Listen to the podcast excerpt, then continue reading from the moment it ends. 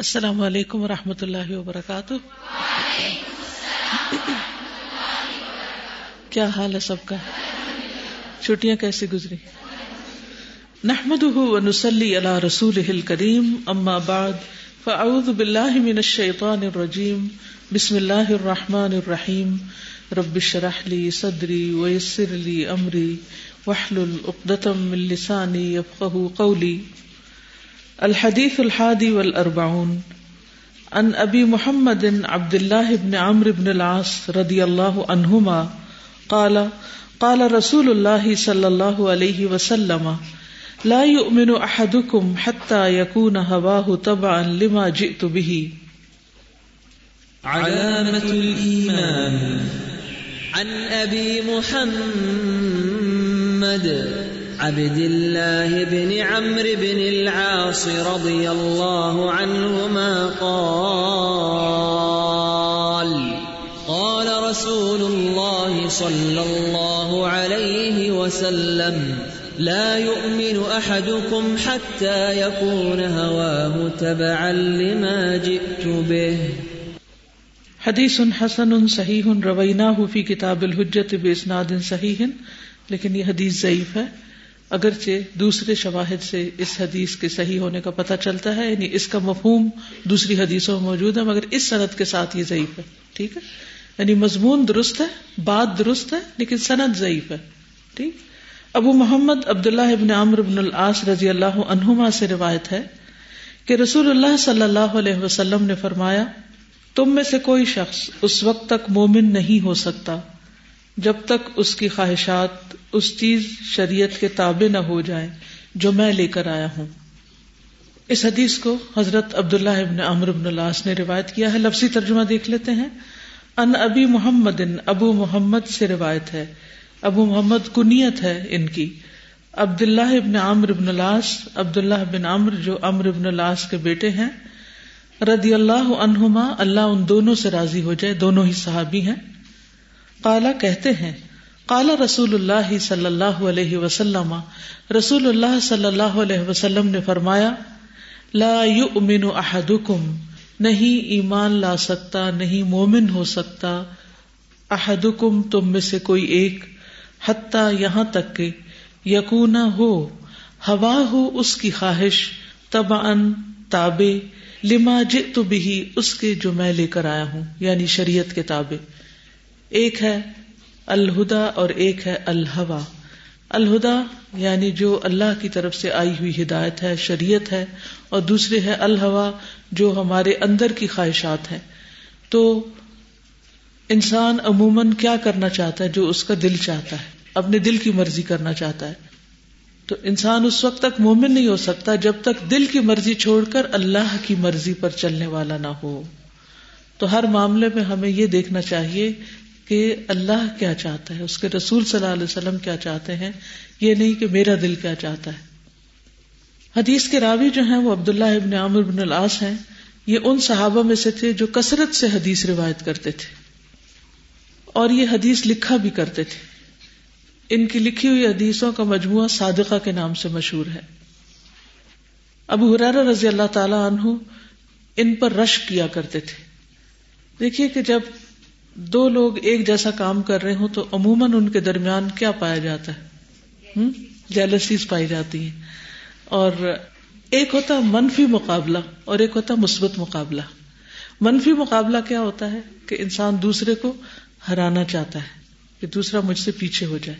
اور مثبت مقابلہ کیا ہوتا ہے؟ کہ انسان دوسرے سے نیکی اور خیر کے کام میں آگے نکلنا چاہتا ہے. بات ایک ہی ہے لیکن سوچ کا فرق ہے. ایک میں دوسرے کو لیٹ ڈاؤن کرنا ہے اور دوسرے میں نیکی کے کام میں آگے بڑھنے کی خواہش کرنا ہے، یعنی ایک کو منزل بنا کر پھر اس سے آگے جانا. تو حضرت ابو ہریرہ ان پر اس بات پر رشک کیا کرتے تھے اور فرماتے تھے، میں کسی کو نہیں جانتا جو مجھ سے زیادہ رسول اللہ صلی اللہ علیہ وسلم سے حدیثیں بیان کرتا ہو سوائے عبداللہ ابن عمرو کے، کہ وہ لکھا کرتے تھے اور میں لکھتا نہیں تھا. یعنی ہم دونوں میں فرق یہ تھا. باقی یہ ہے کہ دونوں کا ایک طرح سے باہم مقابلہ تھا. نبی صلی اللہ علیہ وسلم کے ورثے کو حاصل کر کے ہم سب تک پہنچانے میں وہ زبانی یاد تھی. جی تقریباً پانچ ہزار کے قریب حدیثیں روایت کی ہیں انہوں نے، اور انہیں بہت کم وقت بھی ملا ہے. غزوہ خیبر کے بعد تو مسلمان ہوئے ہیں، اور تین چار سال کی مدت میں انہوں نے وہ کچھ پا لیا جو بہت سے لوگ سالوں میں نہیں پا سکے. ڈیپینڈ کرتا ہے کہ ہم اپنے وقت کو استعمال کیسے کرتے ہیں. کبھی یہ رونا نہیں ہمیں رونا چاہیے کہ بہت دیر ہو گئی، بہت تاخیر ہو گئی، ابھی تو کچھ ہو نہیں سکتا، ہم نے تو بڑی لیٹ عمر میں شروع کیا. انہیں حضرت ابو ہریرہ کی مثال اپنے سامنے رکھنی چاہیے کہ وہ بعد میں آ کر بھی کتنا کچھ پا کر دوسروں سے آگے نکل گئے. تو لا یؤمن احدکم، تم میں سے کوئی بھی مومن نہیں ہو سکتا. اس کا یہ مطلب نہیں کہ اس کا ایمان ہی نہیں ہے، کامل مومن نہیں ہو سکتا، یعنی اس کا ایمان مکمل نہیں ہو سکتا. حتی یکون ہواہ، یہاں تک کہ ہو اس کی خواہش، اس کا رخ، اس کا مقصد، اس کا گول، ایم، تبعا، تابع، لما جئت بہ، اس چیز کے جو میں لے کر آیا. یعنی اس وقت تک کسی کا ایمان مکمل نہیں ہو سکتا جب تک اس کی خواہشات، اس کے مقاصد زندگی میں، اس کے گولز اس شریعت کے مطابق نہ ہو جو نبی صلی اللہ علیہ وسلم لے کر آئے. وہ بہت بڑی اہم بات ہے. زندگی میں ہر شخص کا کچھ کرنے کا شوق ہوتا ہے کہ میں کچھ کروں، اور مختلف قسم کے شوق ہوتے ہیں لوگوں کو. اب مثلاً کسی کا شوق ہو سکتا ہے فیشن ڈیزائننگ کا، ہو سکتا ہے، لیکن فیشن ڈیزائننگ اٹسیلف کوئی بری چیز نہیں ہے. وہ کب اچھی ہے اور کب بری ہے؟ جب وہ شریعت کے احکام کے مطابق ہوگی تو وہ اچھی ہے، اور اگر اس کے خلاف ہے تو وہ بری ہے. تو ایمان کا تقاضا کیا ہے کہ آپ کوئی بھی کام کریں، کسی بھی فیلڈ میں جائیں، یہ ضرور واچ کریں کہ کیا وہ شریعت کے حکم کے مطابق ہے یا نہیں، اس کے خلاف تو نہیں. یہ آپ کا کرائیٹیریا ہونا چاہیے. تو حدیث جیسا کہ میں نے عرض کیا کہ ضعیف ہے، لیکن اس کا مفہوم درست ہے، اور مفہوم درست ہونے کے دلائل دوسری احادیث سے پتہ چلتے ہیں. صحیح مسلم کی حدیث ہے، رسول اللہ صلی اللہ علیہ وسلم نے فرمایا، مجھے لوگوں سے لڑنے کا حکم اس وقت تک ہے کہ وہ لا الہ الا اللہ کی گواہی دینے لگے اور میرے ان تمام احکام پر ایمان لے آئیں جو میں اللہ کی طرف سے لایا ہوں. اب اس حدیث میں کیا آتا ہے؟ میرے ان تمام احکام پر ایمان لے آئیں جو میں اللہ کی طرف سے لایا ہوں. تو یہ ہو بہو وہی بات ہے جو اس حدیث میں کہی گئی ہے جو ضعیف ہے. ایک اور حدیث ہے بخاری کی، رسول اللہ صلی اللہ علیہ وسلم نے فرمایا، اس ذات کی قسم جس کے ہاتھ میں میری جان ہے، تم میں سے کوئی اس وقت تک مومن نہیں ہو سکتا جب تک میں اس کے والد اور اولاد سے بھی زیادہ اس کا محبوب نہ بن جاؤں. حتی اکون احب الیہ من والدہ و ولدہ، اور ایک اور روایت میں آتا والناس اجمعین، سب لوگوں سے زیادہ اس کا محبوب نہ بن جاؤں.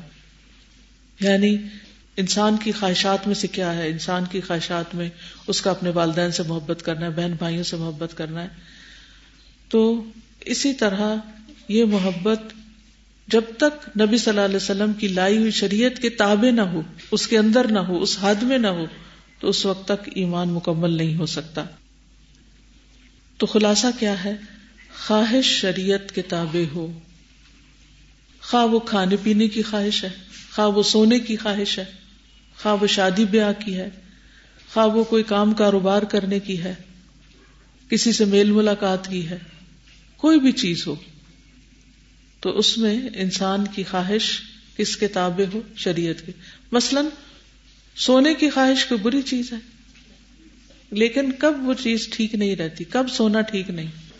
نماز کے وقت، اور فجر کی نماز کا وقت اور آپ سوئے رہیں، عصر کے وقت، مغرب کی نماز قضا کر دیں سوتے سوتے، ڈیوٹی آورز میں انسان سو جائے، جو کام کرنے کا وقت ہو، جو فرض ادا کرنے کا وقت ہو، اس میں وہ. اسی طرح کوئی بھی ذمہ داری ہے آپ پر تو اس ذمہ داری کو چھوڑ کے آپ سو جائیں، تو یہ سونا جو ہے یہ ٹھیک نہیں. ادروائز سونا کوئی برا نہیں، انسان کی ضرورت ہے. اسی طرح کھانا پینا کوئی بری بات ہے، لیکن کب ٹھیک نہیں؟ جب وہ حلال نہ ہو، یا مشکوک ہو، یا پھر ایکسیسو ہو، تو وہ پھر پسندیدہ نہیں. تو ہر چیز میں جب ہم دیکھیں گے کہ نبی صلی اللہ علیہ وسلم کا طریقہ کیا ہے تو وہ ہر چیز اپنے اعتدال پہ آ جائے گی، اور وہ کیا بن جائے گی؟ عبادت. ٹھیک ہے. تو یہ آپ نے ایک کرائیٹیریا رکھنا اپنی زندگی کے ہر کام میں، کیونکہ ہر وقت کوئی شخص آپ کو نہیں مل سکتا جو بتائے کہ یہ کرو یہ نہ کرو. آپ کو خود بھی تلاش کرنا ہے، خود بھی معلوم کرنا ہے کہ کوئی بھی کام جو کرنے میں جا رہا ہوں اس کی شریعت میں کیا رخصت ہے، کیا گنجائش ہے، کیا ہدایت ہے۔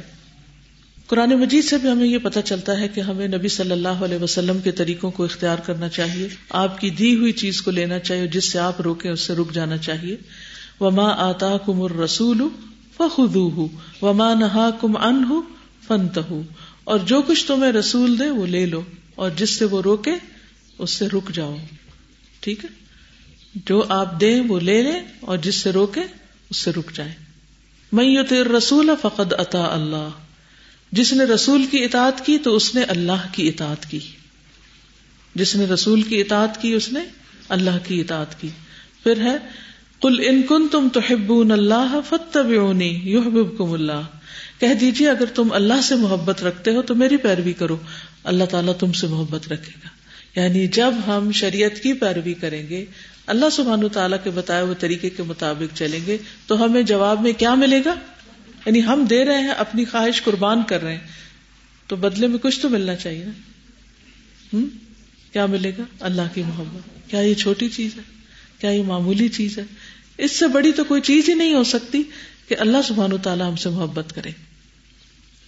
اور سورۃ التوبہ کی وہ آیت تو آپ سب کو معلوم ہے، قل ان کان آباؤکم و ابناؤکم و اخوانکم و ازواجکم و عشیرتکم و اموال اقترفتموها و تجارت تخشون کسادها و مساکن تردونها احب الیکم من اللہ ورسولہ وجہاد فی سبیلہ فتربصوا حتی یأتی اللہ بامرہ واللہ لا یہدی القوم الفاسقین، کہہ دیجئے اگر تمہارے باپ اور تمہارے بیٹے اور تمہارے بھائی اور تمہاری بیویاں اور تمہارا خاندان اور وہ مال جو تم نے کمائے اور وہ تجارت جس کے مندہ پڑ جانے سے تم ڈرتے ہو اور رہنے کے مکانات جنہیں تم پسند کرتے ہو تمہیں اللہ اور اس کے رسول اور اس کی راہ میں جہاد کرنے سے زیادہ محبوب ہے، تو انتظار کرو یہاں تک کہ اللہ اپنا حکم لے آئے، اور اللہ نافرمان لوگوں کو ہدایت نہیں دیتا۔ تو اس سے کیا پتہ چلتا ہے؟ ہر پیاری چیز، ہر محبوب چیز اللہ اور اس کے رسول کی محبت کے تابع ہوگی، اس کے دین کی خدمت کے تابع ہوگی۔ ان معاملات میں، خصوصاً دین کی خدمت کے معاملے میں، ہمیں اپنے نفس کے خلاف جانا ہوگا، کیونکہ بعض اوقات ہمارا نفس کچھ اور چاہتا ہے اور دین کا تقاضا کچھ اور ہوتا ہے۔ تو اللہ کے ساتھ سچا ہونے کا مطلب کیا ہے؟ اللہ کے دین کے ساتھ سچا ہونے کا، اللہ کے نبی کے ساتھ سچا ہونے کا، مخلص ہونے کا مطلب یہ ہے کہ اس وقت وہ کیا جائے جو وہ کہتے ہیں، وہ نہ کیا جائے جو اپنا دل چاہتا ہے۔ یعنی بعض اوقات ہمیں کوئی دعوت دیتا ہے کہ آئیں ہمیں کچھ بتا دیں، کچھ سکھا دیں، کچھ پڑھا دیں، اور آپ کا اپنا دل کیا چاہ رہا ہوتا ہے؟ کچھ آرام کر لیں، کتنا مشکل ہے، سفر مشکل ہے، سبجیکٹ کی تیاری مشکل ہے، پھر لوگوں کو فیس کرنا مشکل ہے، کیا کیا مشکلیں نظر آتی ہیں نا۔ اور بعضوں کا تو یوں لگتا ہے جیسے منو بوجھ پڑ گیا، کسی نے کہہ دیا تو بس ایک بوجھ آ جاتا ہے، لیکن اس سب بوجھ سے نکل کر پھر تیار ہو جانا اور اللہ کے دین کی خدمت کے لیے راضی ہو جانا، یہی پھر اللہ کی محبت حاصل کرنے کا ذریعہ بنتا ہے۔ یعنی ہوا اور ہدا میں یہی مقابلہ ہے کہ ایک طرف ہدایت بلاتی ہے اور ایک طرف خواہش بلاتی ہے، تو پھر انسان جس طرف لڑک جائے گا اسی کا بندہ بن جائے گا۔ اور جہاں تک نبی صلی اللہ علیہ وسلم کی ذات کا تعلق ہے تو آپ کی محبت ہر چیز سے زیادہ ہونی چاہیے۔ رسول اللہ صلی اللہ علیہ وسلم نے فرمایا، میرے بعد ایسے لوگ بھی آئیں گے کہ وہ اپنے اہل و عیال اور مال کو مجھے دیکھنے کی خاطر قربان کر دینے کو پسند کریں گے، یعنی وہ اپنا سارا مال دے دیں گے، کہیں گے ہمارے بال بچے گھر بار بھی لے لو، بس ایک نظر حضور صلی اللہ علیہ وسلم کو دیکھنے کے لیے چھوڑ دو۔ آپ سوچیے کہ آپ کے دل میں کیا ایسی کوئی تمنا ہے، کوئی خواہش ہے؟ کبھی سوچا ہم نے کہ اگر ہمیں پتہ چلے کہ کہیں نبی صلی اللہ علیہ وسلم دنیا میں آئے ہیں تو ہم وہاں جانے کے لیے کیا اپنا مال اور اپنی ہر چیز اور اپنا گھر بار چھوڑ کے جانے کو تیار ہوں گے؟ میں تو اپنے آپ سے یہ سوال کر رہی تھی کہ کیا میں ان لوگوں میں شامل ہوں جو اپنا سب کچھ دے ڈالیں اس شوق میں، اس محبت میں؟ ہم کہاں کھڑے؟ ہماری محبتیں کیا محبتیں؟ حقیقت یہ کہ ہمیں دنیا بہت پیاری ہے، حالانکہ دنیا مٹ جانے والی، ختم ہو جانے والی، تو جو چیز ویسے ہی ہمارے ہاتھوں سے چلی جانے والی اسے اپنے ہاتھ سے کیوں نہ دیں. بل تؤثرون الحیات الدنیا، لیکن ہم کیا کرتے ہیں؟ دنیا کی زندگی کو ترجیح دیتے ہیں. والآخرۃ خیر وابقی، آخرت بہتر بھی ہے اور باقی رہنے والی بھی ہے. حالانکہ ہم بڑے عقل مند ہیں، بڑے فائدے چھوٹے فائدے ان سب چیزوں کو سمجھتے ہیں، اس کے باوجود جب کرنے کی باری آتی ہے تو ہم پھر پیچھے رہ جاتے ہیں. تو حدیث کو دوبارہ سنیے. آپ نے فرمایا میرے بعد ایسے لوگ بھی آئیں گے، یعنی صرف صحابہ میں سے نہیں، بعد والوں میں سے بھی نبی صلی اللہ علیہ وسلم سے محبت کرنے والے ایسے بھی آئیں گے کہ وہ اپنے اہل و عیال اور مال کو مجھے دیکھنے کی خاطر قربان کر دینے کو پسند کریں گے، یعنی اپنا سب کچھ دے ڈالیں گے.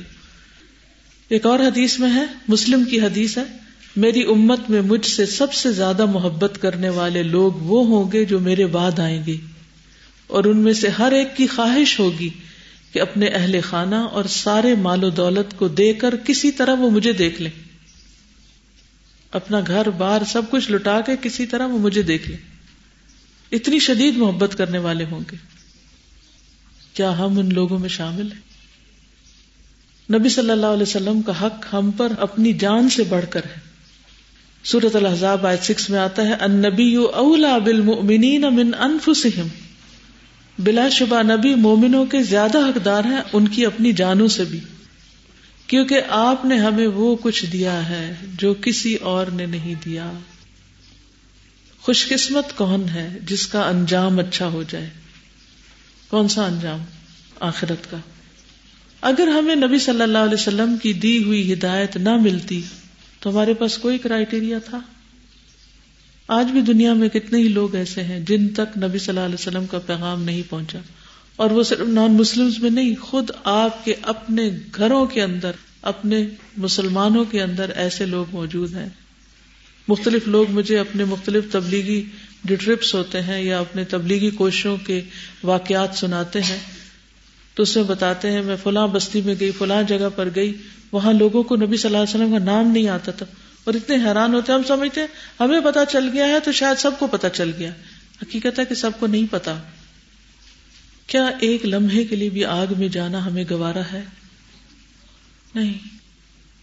پھر کہاں ہمیشہ ہمیشہ کے لیے کوئی آگ میں چلا جائے. اور کامیابی کا اصل کرائیٹیریا کیا ہے؟ اصل کامیابی کیا ہے؟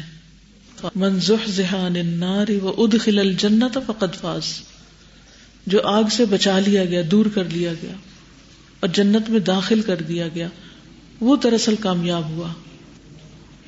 اور اس کے لیے سب سے زیادہ کوشش نبی صلی اللہ علیہ وسلم نے کی ہے کہ لوگ آگ سے بچ جائیں. انہوں نے لوگوں کے فائدے کی خاطر اپنا گھر بار چھوڑا تھا. آج ہم لوگوں کی خاطر اپنا کچھ چھوڑے؟ کچھ بھی نہیں. کسی کو آرام پہنچانے کے لیے، کسی کی آخرت بچانے کے لیے، کسی کا ایمان تازہ کرنے کے لیے کیا ہم کوئی تکلیف گوارا کریں گے؟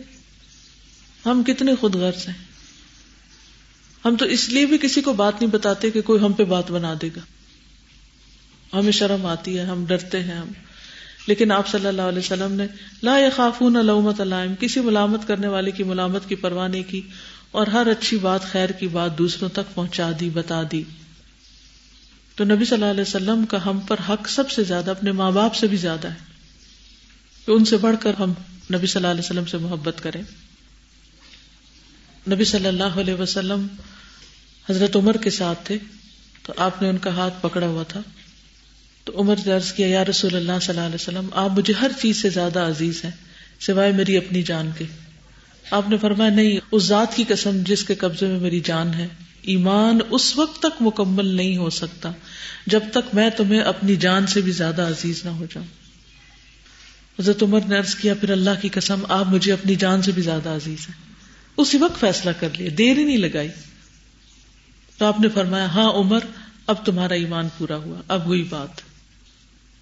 ہم سب اپنے دلوں میں جھانک کے دیکھیں، کیا واقعی آپ صلی اللہ علیہ وسلم ہمیں ہر چیز سے زیادہ عزیز ہیں؟ اور عزیز ہونے کا مطلب کیا ہے؟ کہ جو آپ کہہ دیں وہ ہمارے لیے زیادہ امپورٹنٹ ہو بنسبت اس کے کہ جو ہمارا کوئی ٹیچر کہہ دے یا ماں باپ کہہ دے یا بہن بھائی یا کوئی اور کہہ دے. یعنی جب آپ کی بات آ جائے تو سب کی باتیں پیچھے ہو جائیں. اور اس سے ہمیں دنیا اور آخرت کے فائدے نصیب ہوں گے، اسی سے زندگی ملے گی. یا ایھا الذین آمنوا استجیبوا للہ وللرسول اذا دعاکم لما یحییکم، اے ایمان والو اللہ اور اس کے رسول کا حکم مانو جب کہ تمہیں وہ ایسی چیز کی طرف بلائے جو تمہارے لیے زندگی بخش ہو. ابو عبد الرحمن جوہنی سے روایت ہے، ایک دن ہم لوگ رسول اللہ صلی اللہ علیہ وسلم کے پاس بیٹھے ہوئے تھے کہ دو سوار آتے ہوئے دکھائی دیے. آپ نے انہیں دیکھ کر فرمایا کہ ان کا تعلق قبیلہ کندہ کے مزہج سے ہے. جب وہ قریب پہنچے تو واقعی وہ مزہجی تھے. ان میں سے ایک شخص آپ سے بیعت کے لیے آگے بڑھا، آپ کا ہاتھ تھام کر کہنے لگا، یا رسول اللہ یہ بتائیے کہ جس شخص نے آپ کو دیکھا، آپ پر ایمان لایا، آپ کی تصدیق کی، آپ کی پیروی کی، تو اسے کیا ملے گا؟ آپ نے فرمایا اس کے لیے خوشخبری ہے. اس نے آپ کے دست مبارک پر ہاتھ پھیرا اور واپس چلا گیا. دوسرے نے آگے بڑھ کر آپ کا ہاتھ بیعت کے لیے تھاما تو کہنے لگا، یا رسول اللہ صلی اللہ علیہ وسلم یہ بتائیے اگر کوئی شخص آپ پر ایمان لائے، آپ کی تصدیق اور پیروی کرے لیکن اس نے آپ کو نہیں دیکھا تو اسے کیا ملے گا؟ آپ نے تین مرتبہ فرمایا اس کے لیے خوشخبری ہے، یعنی اس کی زیادہ حوصلہ افزائی کی کیونکہ وہ سامنے نہیں دیکھ رہا. اس نے آپ کے دست مبارک پر ہاتھ پھیرا اور چلا گیا، یعنی بیعت کی اور چلا گیا. تو اس لحاظ سے ہم خوش قسمت ہیں کہ ہم نے آپ کو دیکھا نہیں لیکن ہم آپ پر ایمان لاتے ہیں، آپ سے محبت کرتے ہیں، آپ کی اطاعت کرتے ہیں، آپ کا اتباع کرتے ہیں، جو آپ ہمیں دیتے ہیں ہم اس کو لینے کے لیے دل و جان سے راضی ہو جاتے ہیں. تو انشاءاللہ جو ایسا کرے اس کے لیے خوشخبری ہے، وہ کامیاب ہے. ہمارے باہمی اختلافات بھی اسی وقت حل ہو سکتے ہیں جب ہم سب نبی صلی اللہ علیہ وسلم کی بات پر متفق ہو جائیں، کیونکہ اگر ہر شخص یہ کہے میرے گھر میں یہ ہوتا ہے، میرا کلچر یہ ہے، ہمارے خاندان کی ٹریڈیشن یہ ہے، ہمارے علاقے میں یہ ہوتا ہے.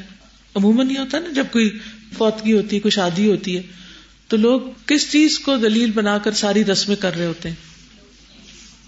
آپ سندھ میں جائیں تو وہاں کچھ اور ہو رہا ہوگا، آپ پنجاب میں آئیں تو کچھ اور ہو رہا ہوگا، آپ بلوچستان میں جائیں تو وہ کچھ اور کر رہے ہوں گے. اگر آپ ان سے پوچھیں کہ یہ آپ کیوں کر رہے ہیں تو وہ کیا جواب دیتے ہیں؟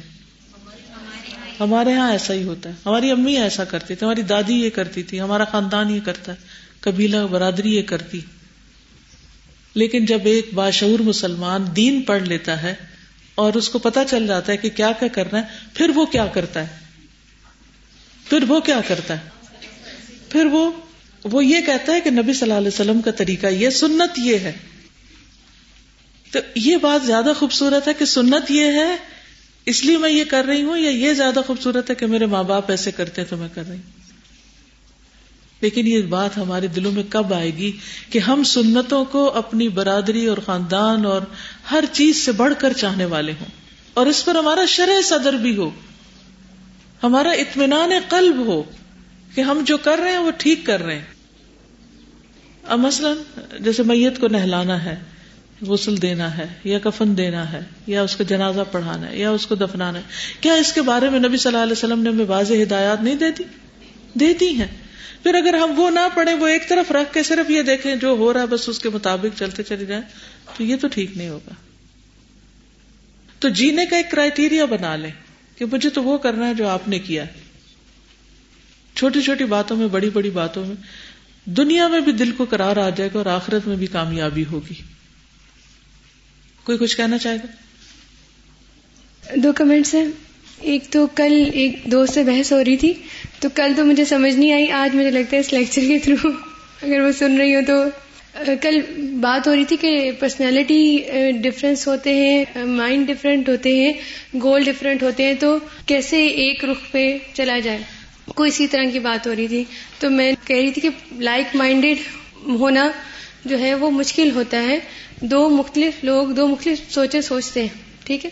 تو وہ بتائی تھی کہ صحابہ میں پرسنالٹی کلیش ہوتے ہیں لیکن وہ لائک مائنڈیڈ تھے اور گول اورینٹیڈ تھے، تبھی وہ ایک سمت میں کام کر رہے تھے. بہرحال مجھے کافی دیر بعد سمجھ آئی کم عقلی کی وجہ سے. اب یہ ہے کہ میں کسی اور چوائس میں جا رہی تھی کہ دو لوگ اکٹھے ایک وقت میں اذان سنتے ہیں اور وہ اٹھ جاتے ہیں، تو اٹ مینس وہ لائک مائنڈیڈ ہے because they are goal oriented. وہ چاہے کسی دو مختلف گھروں میں بیٹھے ہیں، دو مختلف گھروں میں. تو یہ چیز نا سنت جس کی بات ہو رہی ہے کہ سنت باہمی اختلاف کی آپ نے بات کی نا، باہمی اختلاف اور مزاج کے فرق کو ایک کر دیتی ہے. ہم لوگ یہی رونا روتے رہتے ہیں کہ میری پرسنالٹی سے کوئی میچ نہیں کرتا، میرے تو ہسبینڈ میرے سے بہت مختلف ہیں اور میرا تو سسرال یہ ہے. تو میں نے کہا اگر سنت کی پیروی ہے یا سنت کو اپنایا جائے اور اس کو عام کیا جائے تو یہ چیزیں کامن ہو جائیں گی، اور دوسری چیزیں کامن ہو جائیں گی. اور پرسنالٹی تو اللہ نے ہر ایک کو الگ اس لیے بنایا کہ اس میں حسن ہے، اس میں اس کی خوبی ہے، یونیکنس میں. دوسری بات جو تھی کہ ڈسٹریکشن ٹوورڈز اٹریکشن، یہ بہت ہوتا ہے. اور ہماری ینگ جنریشن میں تو اتنی چیزیں عام ہیں، مطلب فوراً فوکس کرنا بہت مشکل ہو جاتا ہے. تو الٹیمیٹلی جو ہے نا اٹریکشن کی طرف، جیسے خواہشات کی بات ہو رہی ہے تو وہ پھر آپ کو ڈسٹریکشن کی طرف لے جاتی ہیں. ڈسٹریکشن کا الٹیمیٹ ریزلٹ ہوتا ہے ڈسٹریکشن. تو اپنے آپ کو باندھ کے رکھنا یا اپنے ساتھی کو، مطلب جب تک ہم امر بالمعروف و نہی عن المنکر نہیں کریں گے، دوسرے کو نہیں بتائیں گے نا، تو خود کو فوکس رکھنا بہت مشکل کام ہوتا ہے. تو یہ ضرور کریں. تھوڑا سا بتانا چاہوں گی کہ جیسے اتباع سنہ میں کہنا بہت آسان ہوتا ہے کہ ہم یہ کر لیں گے اور خواہش کرنا بھی، لیکن اس وقت کرنا بہت مشکل ہے. اس کے لیے دو چیزیں جو میں نے ابھی پچھلے اپنے ایکسپیرینس میں سیکھی، کیونکہ ابھی ریسنٹلی میرے بھائی کی بھی ڈیتھ ہوئی اور دس دن کے بعد میرے والد کی ڈیتھ ہوئی ہے. تو اس وقت اپنے آپ کو سنت پہ جما کے رکھنے سے پہلے ہی ہمیں ہوم ورک کرنا پڑے گا. ایک تو اپنی فیملی میں ضرور دین کے بات کو ڈالیں، یہ نہ سوچیں کہ کوئی سنتا ہے کہ نہیں سنتا. اللہ کا شکر الحمدللہ کہ پچھلے کچھ عرصے میں بہن بھائیوں کو سب کو اس طرف لانے کا ایک مقصد تھا. ظاہر ہے جس کو خود مقصد سمجھ آ جائے زندگی کا وہ دوسروں کو بتاتا ہے. اور ابھی کچھ مہینے پہلے ہم سب اکٹھے ہوئے تھے ابو کی طبیعت خراب ہونے پر، تو ہم نے ایک دوسرے کو ریمائنڈرز دیے تھے. ابھی پچھلے دنوں استاذہ نے بھی ایک بہت اچھے ریمائنڈرز بھیجے تھے. یہ چیزیں آگے شیئر کرنی چاہیے. اور ریمائنڈرز میں کیا تھا؟ نمبر ون کہ مرنا ہم میں سے سب نے ہے، کسی نے مجھے مرتے دیکھنا ہے، کسی کو میں نے مرتے دیکھنا ہے. یہی ہم نے اپنے بہن بھائیوں کو بتایا. تو مرنا تو ہے، یہ حقیقت ہے. اور اس وقت اتباع سنہ کے مطابق، یعنی کہ رسول اللہ صلی اللہ علیہ وسلم کے طریقے کے مطابق، کیونکہ آپ صلی اللہ علیہ وسلم نے اپنی زندگی میں بہت پیارے رشتوں کو دنیا سے جاتے دیکھا ہے. تو آپ کا عمل کیا تھا؟ اپنے آپ کو اس پہ فوکس رکھنا ہے، کوئی واویلا نہیں کرنا، کوئی شور نہیں مچانا. زندگی اللہ تعالیٰ نے اتنی دی ہے، اس میں بہت پیار محبت سے رہیں. اور جب کوئی چلا گیا، کیونکہ اس کا ٹائم پیریڈ اتنا ہی تھا، اس کے بعد رونے کی بجائے زندگی میں اسے محبت کریں. ہم زندگی میں لڑتے ہیں، بعد میں روتے رہتے ہیں، تو ایسا نہیں ہونا چاہیے. زندگی اللہ تعالیٰ نے جتنی دی اس سے اچھی طرح سے فائدہ اٹھائیں. اور دوسری بات کہ جب ہم خود دین پر قائم ہوں گے یا کرنے کی کوشش کریں گے اور اللہ تعالیٰ کے حکم کے مطابق چھوٹے بیبی سٹیپس لیتے رہیں گے، ہر وقت جو حکم پڑے روز روز اپنے لیے ٹارگٹ بنائیں کہ یہ میں نے کرنا ہے. ان میں سے کچھ کام ہم کر سکتے ہیں، کچھ نہیں بھی باز دفعہ ہوتے، لیکن نیت ہمیشہ رکھیں. تو میں نے اپنا ذاتی تجربہ کیا ہے کہ اس وقت اللہ تعالیٰ بڑا کام بھی کروا لیتے ہیں. یعنی کہ اس وقت صبر کرنا، یا آپ کو اچانک کسی کی بالکل ایک ہنستا پھرتا بندہ ہو اور ایک دم سے آپ کو پتا چلے کہ اس کی ڈیتھ ہو گئی ہے، تو ایک دم سے منہ سے ایسے بات نکل جاتی کچھ، لیکن اللہ تعالیٰ اس وقت صبر کروا دیتا ہے کیونکہ پہلے ہوم ورک کیا ہوتا ہے. تو آپ لوگ سب قرآن کے اسٹوڈنٹ ہیں، میری آپ سب سے ریکویسٹ ہے کہ اپنی فیملی کا، آپ لوگوں کو سب کو کلاس میں بتایا جاتا ہے کہ اپنی فیملی ٹری بنائیں. ہم ٹری بنا لیتے ہیں لیکن اس پہ ایفرٹ نہیں کرتے، اور ہم کہتے ہیں لوگ ہماری بات نہیں سنتے. یہ نہ سوچیں، جن سے ہمیں محبت ہے ان کو آنکھ سے بچانا، آنکھ سے بچانا ہمارے فرائض میں سے. بس پھر اللہ تعالیٰ سارے کام لے لیتا ہے انشاءاللہ. انشاءاللہ. جی السلام علیکم.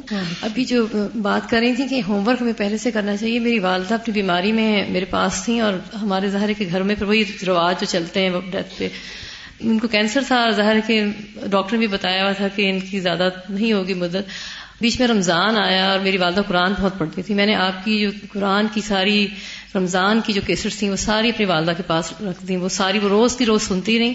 اور پھر انہوں نے کہا کہ میری ڈیتھ پہ کوئی کل اور اس طرح کی کوئی کام نہ کیا جائے. جب وہ وقت آیا تو میرے والد بہت زیادہ اس میں تھے، اس میں کہ لوگ پوچھ رہے ہیں کہ کل کس وقت ہیں اور میں نے کرنے ہیں. اور یہ اس وقت کوئی جھگڑے کا موقع تو نہیں تھا. میں نے صرف ان سے یہ کہا کہ والدہ نے وصیت کی تھی کہ یہ کام نہیں کرنا ہے. انہوں نے پھر ہر کسی کو یہی جواب دیا کہ جی جب کوئی پوچھتا تھا کہ کیا وقت ہے، یہی کہتا تھا کہ جی وہ وصیت کر گئی ہیں کہ میری مرگ پہ یہ کام نہ کیا جائے. الحمدللہ، کتنی اچھی بات ہے.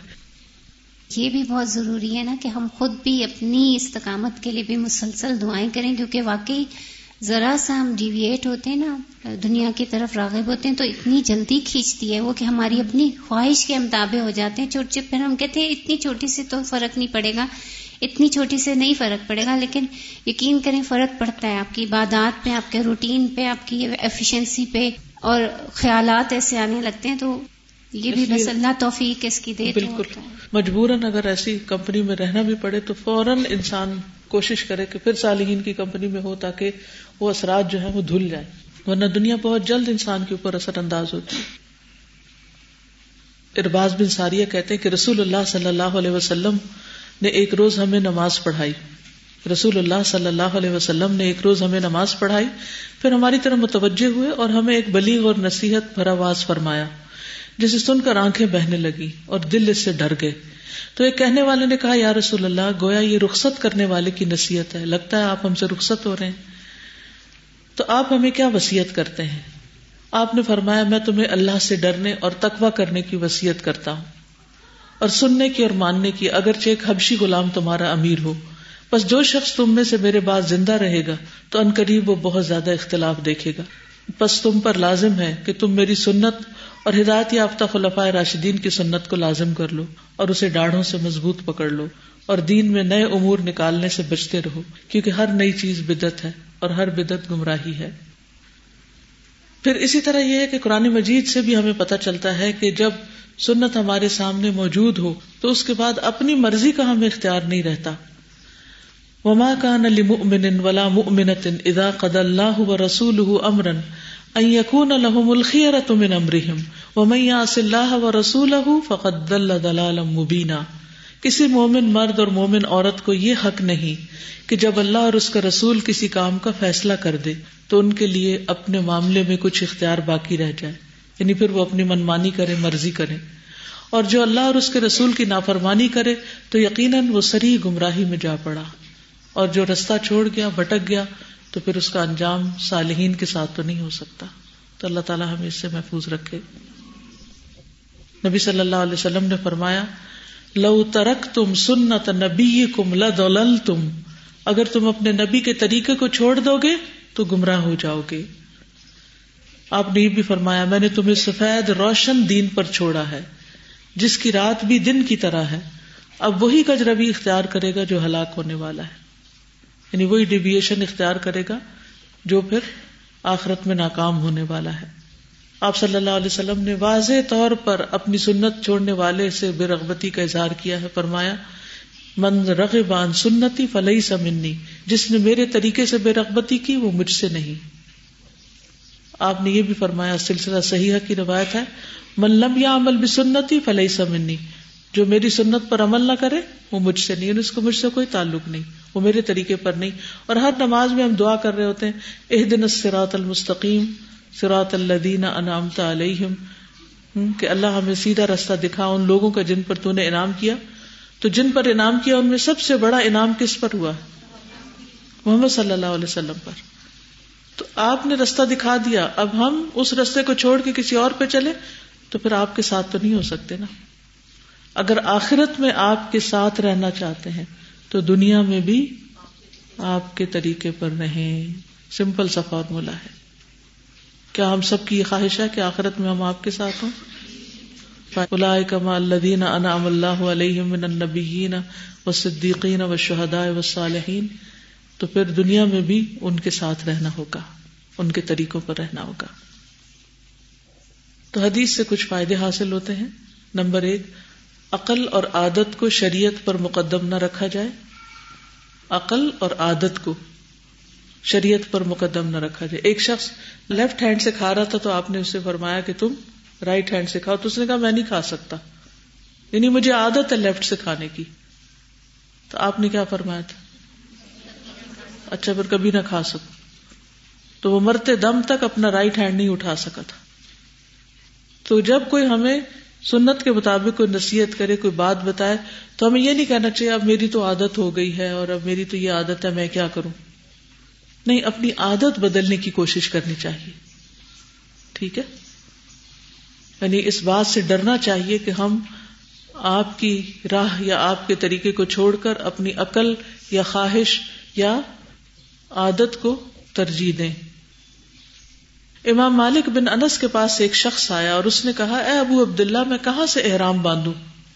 انہوں نے کہا ذوالحلیفہ سے, جہاں سے رسول اللہ صلی اللہ علیہ وسلم نے احرام باندھا تھا, آپ کی پیروی کرو. اس نے کہا میں چاہتا ہوں کہ میں مسجد میں موجود قبر یعنی روضہ رسول سے احرام باندھوں. میرا یہ دل چاہتا ہے, یہ مسجد ہے, یہاں آپ کی قبر ہے, یہ زیادہ مبارک مقام ہے. مسجد ذوالحلیفہ ذوالحلیفہ جو ہے وہ اس کے خیال میں اتنا مقدس محترم نہیں تھا جتنا یہ مقام تھا. تو اس نے کہا میرا دل چاہتا میں یہ کروں. تو امام مالک نے کہا ایسا نہ کرنا، کیونکہ مجھے ڈر ہے تم کسی فتنے میں مبتلا نہ ہو جاؤ. ایسا نہ کرنا کیونکہ مجھے ڈر ہے تم کسی فتنے میں مبتلا نہ ہو جاؤ.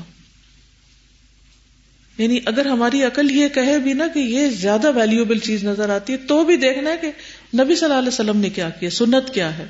اس نے کہا اس میں کون سا فتنہ ہے، آرگیومنٹ دیکھیے. اس نے کہا اس میں کیا فتنے کی بات ہے، میں تو صرف چند میل فاصلہ ہی زیادہ کرنا چاہتا ہوں، کیونکہ ذوالحلیفہ مکہ کے راستے پہ نا چند میل آگے ہے، تو میں پہلے باندھ لیتا ہوں.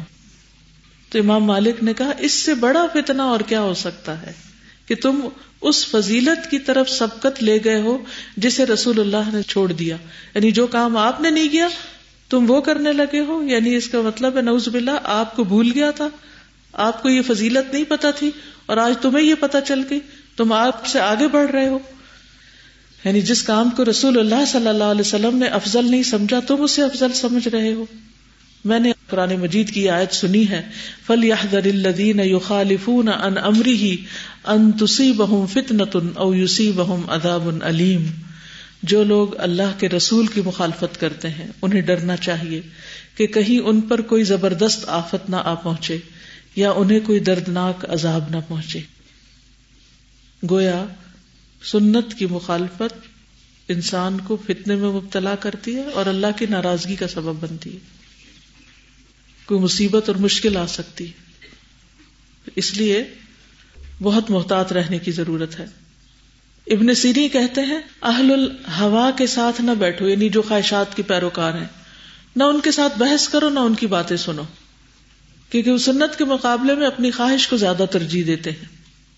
ابو قلابہ فرماتے ہیں اہل الہوا کے ساتھ نہ بیٹھو، نہ ان کے ساتھ بحث کرو، کیونکہ مجھے اس کا اندیشہ ہے کہ وہ لوگ تمہیں بھی گمراہی میں نہ ڈال دیں یا وہ چیزیں تم پر خلط ملط نہ کر دیں، تمہیں کنفیوز نہ کر دیں جن کو تم پہچانتے ہو، یعنی جن کے بارے میں تمہارا یہ یقین ہے کہ یہ سنت سے ہیں. ایسے نہ ہو ان کی باتیں سن کے تم بھی سنت سے جاؤ، تو اس لیے ان سے بحث نہ کرو. پھر اسی طرح یہ ہے کہ ایمان گھٹتا اور بڑھتا ہے، ایمان میں کمی بھی ہوتی ہے، ایمان میں زیادتی بھی ہوتی ہے، اور ایمان کامل بھی ہوتا ہے اور ایمان ناقص بھی ہوتا ہے. تو کامل ایمان اس کا ہے جو مکمل طور پر نبی صلی اللہ علیہ وسلم کی شریعت اور سنت کو فالو کرے یا اس پر ایمان لائے، اور ناقص اس کا ہے جو آپ کی شریعت کے تابع نہ ہو. پھر اسی طرح یہ اصول بھی ملتا ہے کہ پہلے دلیل ڈھونڈی جائے پھر کام کیا جائے، نہ کہ اپنی مرضی کا کوئی کام کرنے کے لیے دلیلیں ڈھونڈنے لگے، اچھا اس کے لیے کوئی مجھے فتویٰ ڈھونڈ دو. یعنی بہت سے لوگ اپنی مرضی کرنا چاہتے ہیں اور پھر شریعت سے اس کو سچا ثابت کرنے لگتے ہیں. تو ہمیں کیا کرنا چاہیے؟ پہلے دلیل دیکھنی چاہیے پھر اس کے بعد کام شروع کرنا چاہیے کہ میں یہ کر بھی سکتا ہوں یا نہیں. جیسے کوئی جاب کرنی ہے، کوئی کاروبار کرنا ہے، تو پہلے اس کو پوری طرح اسٹڈی کرنا چاہیے کہ اس میں کوئی چیز شریعت کے خلاف تو نہیں، اور اگر ہے تو پھر اس کو چھوڑ دیا جائے یا اس کو شریعت کے مطابق کیا جائے. یہ نہیں کہ آپ حرام میں پڑ جائیں پھر اس کو حلال کرنے کے لیے فتوے لیتے رہیں لوگوں سے. صحابہ کا عمل کیا تھا؟ عقبہ بن حارث نے ابو احاب بن عزیز کی بیٹی سے نکاح کیا. ان کے پاس ایک عورت آئی، کہنے لگی کہ میں نے عقبہ کو اور جس لڑکی سے اس کا نکاح ہوا ہے دونوں کو دودھ پلایا ہے. یہ سن کر عقبہ نے کہا مجھے نہیں معلوم کہ تم نے مجھے دودھ پلایا ہے کہ نہیں، اور کبھی کسی نے مجھے بتایا بھی نہیں. تو پھر عقبہ سوار ہو کر نبی صلی اللہ علیہ وسلم کی خدمت میں مدینہ حاضر ہوئے اور آپ سے اس کے متعلق دریافت کیا. تو آپ نے فرمایا تم اس سے رشتہ کس طرح رکھ سکتے ہو حالانکہ یہ کہہ دیا گیا. تو عقبہ بن حارث نے پھر اس کو چھوڑ دیا اور دوسری جگہ شادی کر لی، یعنی اپنی خواہش پر نہیں چلے، ورنہ وہ یہ تعویلیں ڈھونڈتے اور اس عورت کو جھوٹا ثابت کرنے کی کوشش کرتے. لیکن انہوں نے ایسا نہیں کیا. نبی صلی اللہ علیہ وسلم نے جب ایک بات فرما دی تو اپنی خواہشات کو پیچھے چھوڑ دی. اسی طرح مسائل میں سب سے پہلے قرآن اور سنت کی طرف رجوع کرنا چاہیے. یہ نہیں ہونا چاہیے اچھا فلاں فقیہ کیا کہتے ہیں، فلاں بزرگ کیا کہتے ہیں، فلاں علاقے میں کیا ہوتا ہے. نہیں، مجھے یہ بتایا جائے کہ اس معاملے میں قرآن اور سنت کیا کہتے ہیں. اس لیے جب آپ فتویٰ لیں کسی سے تو یہ نہیں پوچھیں حنفی علماء کیا کہتے ہیں اور دیوبندی علماء کیا کہتے ہیں اور شافعی کیا کہتے ہیں اور فلاں کیا کہتے ہیں. مجھے یہ بتایا جائے کہ قرآن و سنت اس معاملے میں کیا حکم دیتا ہے. کعب بن مالک کہتے ہیں کہ ان کے پاس بکریوں کا ایک ریوڑ تھا جو سلا پہاڑی پر چرنے جاتا. تو اس نے کہا کہ ہماری ایک باندھی نے ہمارے ہی ریوڑ کی ایک بکری کو جبکہ وہ چر رہی تھی دیکھا کہ مرنے کے قریب ہی نہیں، بیمار سی لاغر سے ہوئی بھی ہے، تو اس نے ایک پتھر کے ساتھ اس کو ذبح کر دیا۔ انہوں نے اپنے گھر والوں سے کہا جب تک میں نبی صلی اللہ علیہ وسلم سے اس بارے میں نہ پوچھ لوں تو میں اس کا گوشت نہیں کھاؤں گا۔ تو جب انہوں نے آپ صلی اللہ علیہ وسلم سے اس کے بارے میں پوچھا تو آپ صلی اللہ علیہ وسلم نے اس کے گوشت کھانے کا حکم دیا تو انہوں نے اس کو کھایا۔ تو جس چیز کے بارے میں شک ہو اس کے بارے میں تحقیق کر لینی چاہیے اور قرآن و سنت سے تحقیق کرنی چاہیے۔ پھر یہ بات بھی پتہ چلتی ہے کہ خواہش دو طرح کی ہوتی ہے، ایک پسندیدہ خواہش اور ایک ناپسندیدہ خواہش۔ پسندیدہ خواہش کون سی؟ جو نبی صلی اللہ علیہ وسلم کی شریعت کے تابع ہوگی وہ ہر خواہش پسندیدہ ہے، جو آپ کے طریقے کے تابع ہوگی، اور ناپسندیدہ وہ ہے جو آپ کے طریقے کے خلاف ہوگی، آپ کی مخالفت میں۔ اور مذموم خواہش کی مثال کیا ہے؟ مثال دیجئے کوئی مذموم خواہش کی۔ مذموم کا مطلب ہے جو ناپسندیدہ خواہش ہو، جسے مرنے پہ رسمیں وغیرہ کی جاتی ہے۔ اس کے علاوہ ناپسندیدہ اوقات میں سونا، الٹے ہاتھ سے کھانا وغیرہ، یہ خواہش کہ کسی دوسرے کی خوبی یا اس کی کوئی نعمت جو ہے وہ چھن جائے، یہ بھی مذموم خواہش ہے، کیونکہ شریعت نے اس سے منع کیا ہے۔ جی بلا وجہ بازاروں میں گھومنا پھرنا، کیونکہ بازار پسندیدہ جگہ نہیں ہے، ضرورت کے لیے تو ٹھیک ہے، ورنہ لغو میں پڑھنا ٹھیک ہے۔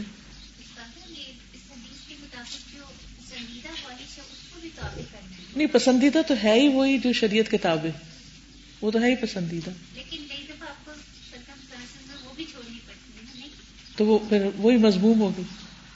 الہدا ورسز الہوا، تو وہ پھر آپ خواہش کے پیچھے چلنے لگے تو خود بخود ناپسندیدہ میں داخل ہو گئے۔ قرآن مجید میں آتا ہے وَمَنْ أَضَلُّ مِمَّنِ اتَّبَعَ هَوَاهُ بِغَيْرِ هُدًى مِّنَ اللَّهِ إِنَّ اللَّهَ لَا يَهْدِي الْقَوْمَ الظَّالِمِينَ۔ اور اس سے زیادہ گمراہ کون ہو سکتا ہے جو اللہ کی ہدایت کو چھوڑ کر محض اپنی خواہش کے پیچھے لگا ہوا ہو، بے شک اللہ ایسی قوم کو ہدایت نہیں دیتا جو ظالم ہو۔ سورۃ صاد میں آتا ہے وَلَا تَتَّبِ الْهَوَى فَيُدِلَّكَ عَنْ سَبِيلِ اللَّهِ، اور خواہش نفس کی پیروی نہ کرنا ورنہ یہ بات تمہیں اللہ کی راہ سے بہکا دے گی، یعنی تم اللہ کا راستہ چھوڑ دو گے۔ پھر خواہش کی پیروی حد سے باہر لے جانے کا باعث ہے۔ سورۃ کہف میں آتا ہے وَلَا تُطِعْ مَنْ أَغْفَلْنَا قَلْبَهُ عَنْ ذِكْرِنَا وَاتَّبَعَ هَوَاهُ وَكَانَ أَمْرُهُ فُرُطًا، کسی ایسے بندے کے پیچھے بھی نہیں لگنا چاہیے کہ جو اپنی خواہشات کے پیچھے چل رہا ہو، ورنہ اس کے پیچھے لگ کے انسان اصل راستہ کھو دے گا۔ رسول اللہ صلی اللہ علیہ وسلم نے فرمایا مجھے اپنی امت کے بارے میں تین چیزوں کا ڈر ہے، شح متاع، بخیلی جس کی اطاعت کی جائے گی، بخل، سٹنجینس، دل کی تنگی۔ دل کی تنگی کی کوئی مثال دے؟ شیئر نہ کرنا، چاہے کھانا ہو، علم ہو، کوئی بھی چیز ہو، مہمان آ جائیں تو اس پہ دل تنگ ہونا کہ اب ان کو کھلانا پڑے گا، کسی کی تعریف نہ کرنا، اس کی خوبی کا اعتراف نہ کرنا، یہ بہت بڑی دل کی تنگی ہوتی ہے، نہ خود پہ خرچ کرنا نہ دوسروں پہ کرنا، کسی اور کو خوش دیکھ کر پریشان، اپنی ذات پہ خرچ کرنا لیکن دین کے لیے خرچ نہ کرنا، کوئی ڈیوٹی لگ جائے تو تنگی محسوس کرنا کہ میرا ہی نام کیوں آ گیا ہے، کوئی کام ہمیں دے دیا جائے کسی اور کی بجائے، حالانکہ وہ نیکی کا ہو اور ہمارے درجات میں اضافے کا باعث ہو، پھر بھی دل تنگ ہونا۔ ہاں، قرآن کی آیات سے دل کا تنگ پڑنا کہ اب ان پر عمل کرنا پڑے گا، یہ تو بڑی مشکل ہو جائے گی۔ وَهَوًى مُتَّبِعٌ، خواہش نفس جس کی پیروی کی جائے، وَإِمَامٌ ضَلَالٌ، اور گمراہ امام، یعنی خواہش جس کی پیروی کی جائے، یعنی خواہش بھی اور پھر انسان اس کے پیچھے لگ جائے۔ شریعت کو چھوڑ کر خواہش کی پیروی کرنے والے کی مثال کیا ہے؟ وہ جو قرآن مجید میں آتی ہے نا، وَاتْلُ عَلَيْهِمْ نَبَأَ الَّذِي آتَيْنَاهُ آيَاتِنَا فَانْسَلَخَ مِنْهَا فَأَتْبَعَهُ الشَّيْطَانُ فَكَانَ مِنَ الْغَاوِينَ، اور انہیں اس شخص کی خبر پڑھ کر سناؤ جسے ہم نے اپنی آیات عطا کی تھی، قرآن کا علم دیا تھا، تو وہ ان سے صاف نکل گیا، اس نے قرآن کو چھوڑ دیا، پھر شیطان اس کے پیچھے لگ گیا، فَأَتْبَعَهُ الشَّيْطَانُ، شیطان نے اسے پیچھے لگا لیا تو وہ گمراہوں میں سے ہو گیا۔ اگر ہم چاہتے تو ہم اسے ان آیات کے ذریعے بلندی عطا کرتے، یعنی اسی فیلڈ میں اس کو ترقی دیتے، مگر وہ زمین کی طرف چمٹ گیا، یعنی دنیا کی محبت اسے لے ڈوبی اور وہ اپنی خواہش کے پیچھے لگ گیا. تو اس کی مثال کتے کی مثال کی طرح ہے، اگر تو اس پر حملہ کرے تو زبان نکالے، چھوڑ دے تو بھی زبان نکالے. یہ ان لوگوں کی مثال ہے جنہوں نے ہماری آیات کو جھٹلایا، سو تم یہ بیان سنا دو تاکہ وہ غور و فکر کریں. یہ سورۃ الاعراف کی آیت نمبر ایک سو چھہتر ہے. کوئی شخص دین کی طرف آ کر پھر اسے چھوڑ دے اور سراسر دنیا کا ہو جائے اور اس کو انجوائے کرنے لگے اور اپنی دینی ذمہ داری کو بھول جائے. اب جن لوگوں کی تکمیل قریب ہے ان کو فکر کرنے کی ضرورت ہے، کیونکہ ابھی تک تو کورس نے ہمیں باندھا ہوا ہے نا کہ سبق مل جاتا ہے، پڑھنا ہے، سمجھنا ہے، سننا ہے، سیکھنا ہے. لیکن جب یہ سارا روٹین اور ٹائم ٹیبل نہیں ہوگا تو ہم اپنے آپ کو کس طرح دین کے ساتھ باندھ کے رکھیں گے، اس کی ہمیں فکر کرنے کی ضرورت ہے. پھر خواہش پرستی اور تمنائیں اور گناہگار دل کے بارے میں بھی ایک حدیث ملتی ہے. نبی صلی اللہ علیہ وسلم نے فرمایا، ابن آدم پر اس کے زنا سے حصہ لکھ دیا گیا ہے جو اسے لا محالہ ملے گا. آنکھوں کا زنا دیکھنا ہے، کانوں کا زنا سننا ہے، زبان کا زنا گفتگو کرنا ہے، ہاتھوں کا زنا پکڑنا ہے، پاؤں کا زنا چلنا ہے، اور دل کا گناہ خواہش اور تمنا کرنا ہے، یعنی حرام چیز کی، حرام دوستی، حرام تعلقات. اور شرمگاہ اس کی تصدیق کرتی ہے یا تکذیب، یعنی جو بڑا زنا ہے پھر وہ اس کے پیروی میں آتا ہے خواہش کی تکمیل کے لیے. پھر اسی طرح ہر چیز میں اپنی مرضی کرنا، یعنی چھوٹی چھوٹی چیزوں میں بھی اپنی مرضی کرنا، شریعت کو بھول جانا، اپنے نفس کو الہ بنا لینا. افرأیت من اتخذ الہہ ہواہ وأضلہ اللہ علی علم وختم علی سمعہ وقلبہ وجعل علی بصرہ غشاوہ. بھلا آپ نے اس شخص کے حال پر بھی غور کیا جس نے اپنی خواہش نفس کو اپنا الہ بنا رکھا ہے، یعنی صرف اپنی منمانی کرتا ہے. آج کل یوتھ میں یہ مسئلہ بہت زیادہ ہو گیا نا، اٹس می، مائی لائف، میری زندگی، no one has right to interfere in my life. کسی کو حق نہیں کہ میری زندگی میں کوئی مداخلت کرے. دیکھیں اس اصول پر ماں باپ بچوں کی زندگی میں مداخلت نہیں کرتے، شوہر بیوی کی زندگی میں مداخلت نہیں کرتا. ہر کوئی اپنی خواہش کے گھوڑے پہ سوار ہے اور جدھر اس کا دل چاہتا ہے وہ چلتا ہے. نتیجہ کیا ہوتا ہے، نقصان کیا ہوتا ہے؟ ہمارا دین تو ہمیں کہتا ہے امر بالمعروف و نہی عن المنکر. جہاں خرابی دیکھو، چاہے تمہارا بچہ ہو یا کسی اور کا بچہ، اس کو بتاؤ کہ یہ غلط ہے. اور اگر وہ پلٹ کے یہ کہے کہ دس از مائی لائف، آپ کون ہوتے ہیں، who are you to tell me, تو یہ اسلامی کلچر نہیں ہے، اسلامی طریقہ نہیں. اس طرح آپ دنیا میں تو دوسروں کے سر پہ چڑھ کے رہ سکتے ہیں، دوسروں پہ دھونس دھاندلی جما کے، لیکن اللہ کو کیا منہ دکھائیں گے، اللہ کو کیا جواب دیں گے؟ آپ کا کیا خیال ہے کتنے پرسنٹ یوتھ ہے جو اپنے ماں باپ کی بات مانتی ہے، جائز بات بھی، ناجائز تو چھوڑ ہی دیں. اپنے گھروں میں عام طور پر دائیں بائیں آپ کیا دیکھتے ہیں؟ ماں باپ تو لگتا ہے بچوں کے غلام ہیں، جدھر وہ چاہیں ان کو موڑ لیں، جو بھی وجہ ہو. یعنی ہم اس کو جسٹیفائی نہیں کر سکتے. صرف پیرنٹس کی بات نہیں، وہ کسی کی بھی ماننے کو تیار نہیں. دیکھیں یوتھ کا ایک بڑا حصہ جو ہے جس ایکٹیویٹی میں مبتلا ہے اس وقت، یہ نہیں کہ وہ آخرت کے حساب سے نہیں سوچتے، دنیا کے لحاظ سے بھی تو اپنے کیریئر کو نہیں دیکھ پا رہے. کتنے ہی بچے ایسے ہیں کہ جو نشے کا شکار ہیں، کتنے ہی بچے ایسے ہیں کہ جو رات بھر گیجٹس کے ساتھ کھیل رہے ہیں اور دن بھر سوتے ہیں. ٹھیک ہے ماں باپ کا قصور ہوگا، ہم بلیم کر سکتے ہیں ماں باپ کو، لیکن ماں باپ اپنے بچوں کا کبھی بھی برا نہیں چاہتے. ہو سکتا ہے ماں باپ کی مصروفیت بچوں ہی کی وجہ سے، بعض اوقات بچوں کے زیادہ ہونے کی وجہ سے یا ماں باپ کے کام کرنے کی وجہ سے، اور وہ بھی بچوں ہی کے اچھے مستقبل کے لیے کام کر رہے ہیں.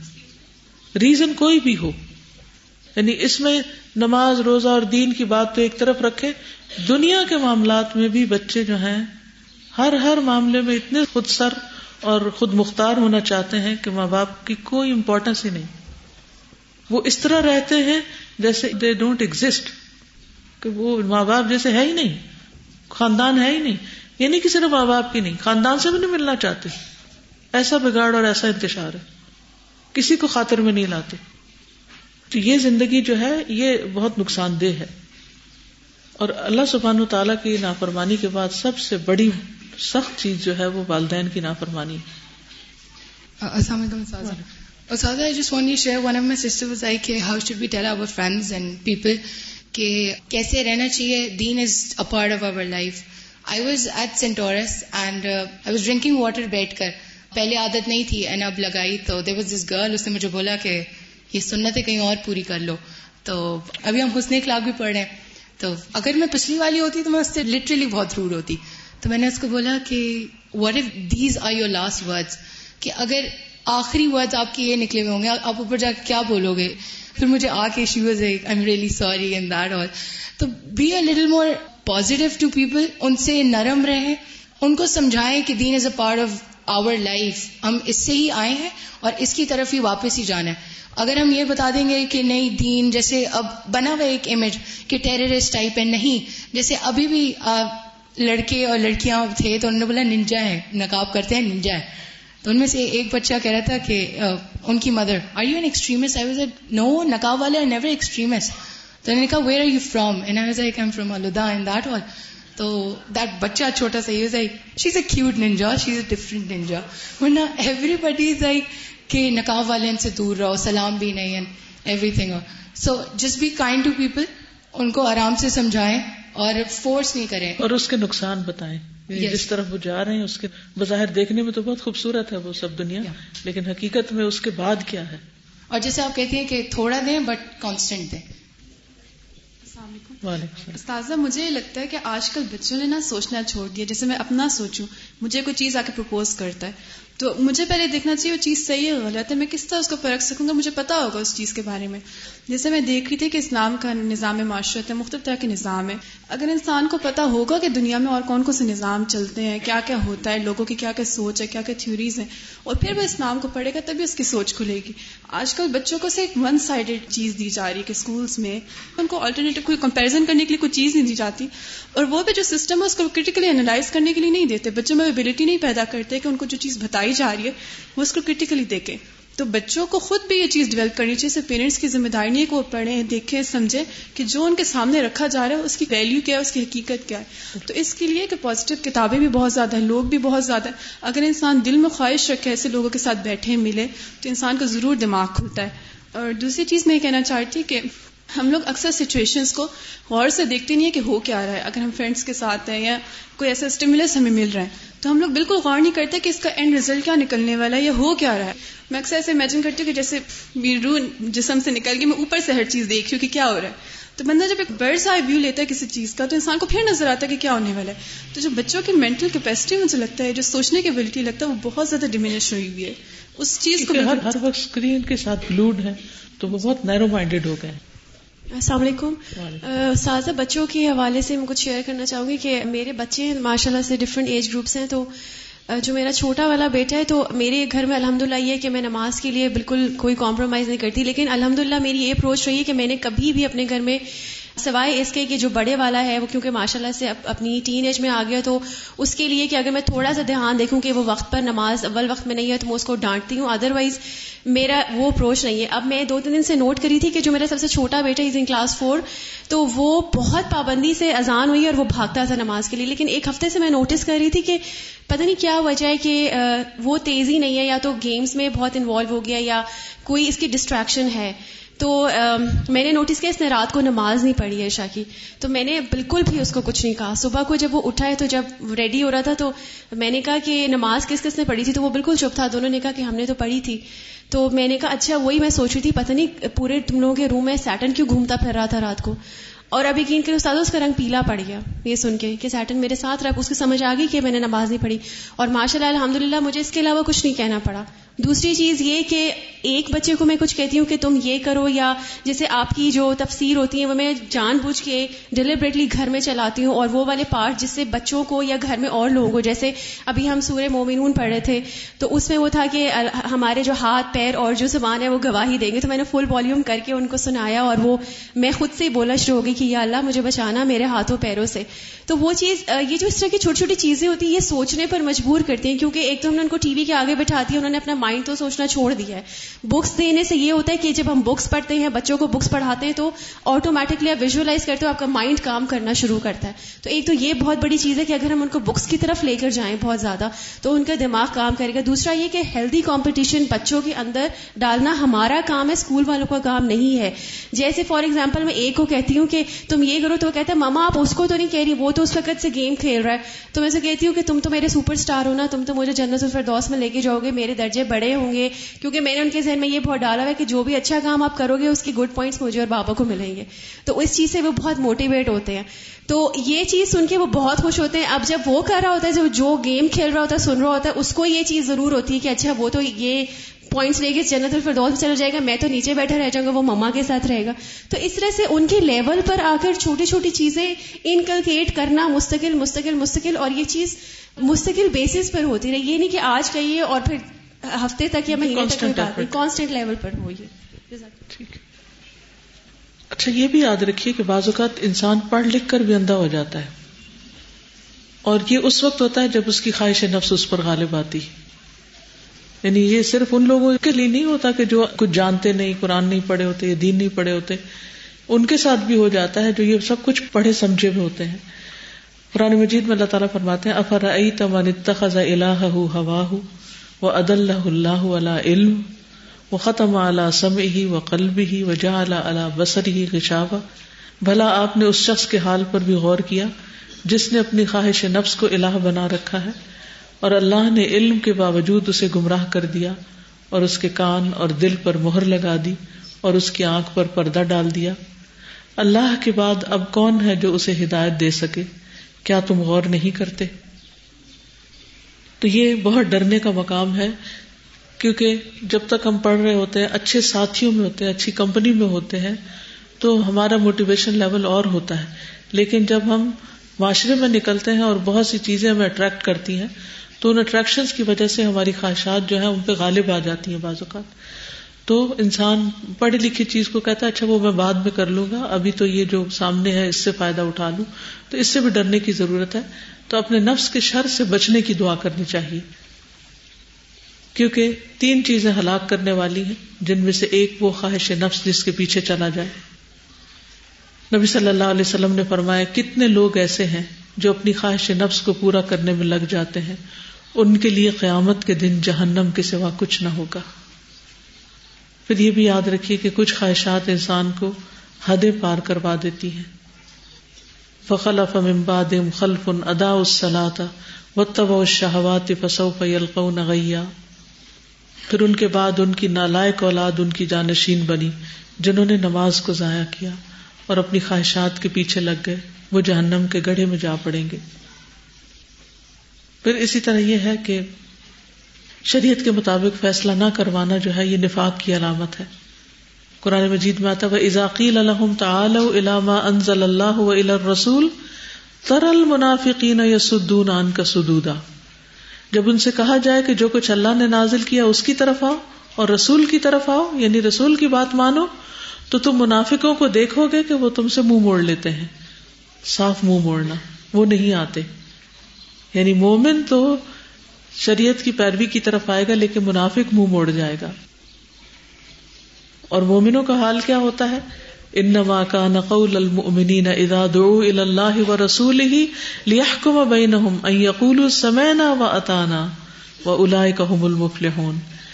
ایمان والوں کی بات یہ ہے کہ جب وہ اللہ اور اس کے رسول کی طرف بلائے جاتے ہیں تاکہ وہ ان کے درمیان فیصلہ کرے, تو ان کی بات اس کے سوا کچھ نہیں ہوتی کہ وہ کہتے ہیں کہ ہم نے سنا اور ہم نے اطاعت کی, اور یہی لوگ فلاح پانے والے. یعنی اب دو راستے, ایک منافقین کا طرز عمل ہے اور ایک مومنوں کا طرز عمل ہے. اور مومن نبی صلی اللہ علیہ وسلم کی پیروی کرتے ہیں. ابو بکر کہتے ہیں میں کوئی چیز نہیں چھوڑوں گا جس پر رسول اللہ صلی اللہ علیہ وسلم عمل کرتے تھے, مگر میں اس پر عمل ضرور کروں گا. میں ڈرتا ہوں کہ اگر میں نے آپ کا طریقہ چھوڑ دیا تو میں سیدھی راہ سے بھٹک جاؤں گا. تو کوئی چیز نہیں چھوڑوں گا جو آپ کرتے تھے. یہ ہے ابو بکر رضی اللہ تعالیٰ عنہ کا معاملہ, اور یہی ہمیں اختیار کرنا چاہیے. خواہ عبادات کا معاملہ ہو یا گھریلو زندگی کا معاملہ ہو. عبادات میں تو آتا ہے سلو کما رئی تمونی اسلی, نماز اس طرح پڑھو جیسے مجھے پڑھتا دیکھتے ہو. حج کے احکام بھی اسی طرح, اس کے بارے میں بھی آتا ہے کہ خذوا انی مناسککم، اپنے حج کے طور طریقے مجھ سے لو. اسی طرح گھریلو معاملات میں بھی صحابیات جو تھی وہ نبی صلی اللہ علیہ وسلم کے طریقوں کی پیروی کرتی تھی. حضرت اسماء کے بارے میں آتا ہے کہ جب وہ کھانا بناتی تو کچھ دیر اسے ڈھانپ کر رکھ دیتی تھی کہ اس کی حرارت کی شدت کم ہو جائے، یعنی ابلتا نہیں ڈالتی تھی، اس کو ٹھنڈا ہونے پر استعمال کرتی. اور فرماتی میں نے رسول اللہ صلی اللہ علیہ وسلم کو یہ فرماتے ہوئے سنا ہے کہ اس سے کھانے میں خوب برکت ہوتی ہے، یعنی اگر درمیانہ کھانا کھایا جائے. پھر اسی طرح یہ ہے کہ نبی صلی اللہ علیہ وسلم کی ان تمام باتوں پر صرف زندگی میں نہیں آپ کی بلکہ بعد کی امت کے لیے بھی احکامات پر عمل کرنا ضروری ہے. اور اللہ تعالیٰ سے دعا ہے کہ اللہ تعالیٰ ہمیں واقعی عمل کرنے والا بنائے. وآخر دعوانا ان الحمد للہ رب العالمین. سبحانک اللہم و بحمدک، اشہد ان لا الہ الا انت، استغفرک و اتوب الیک. السلام علیکم و رحمۃ اللہ وبرکاتہ.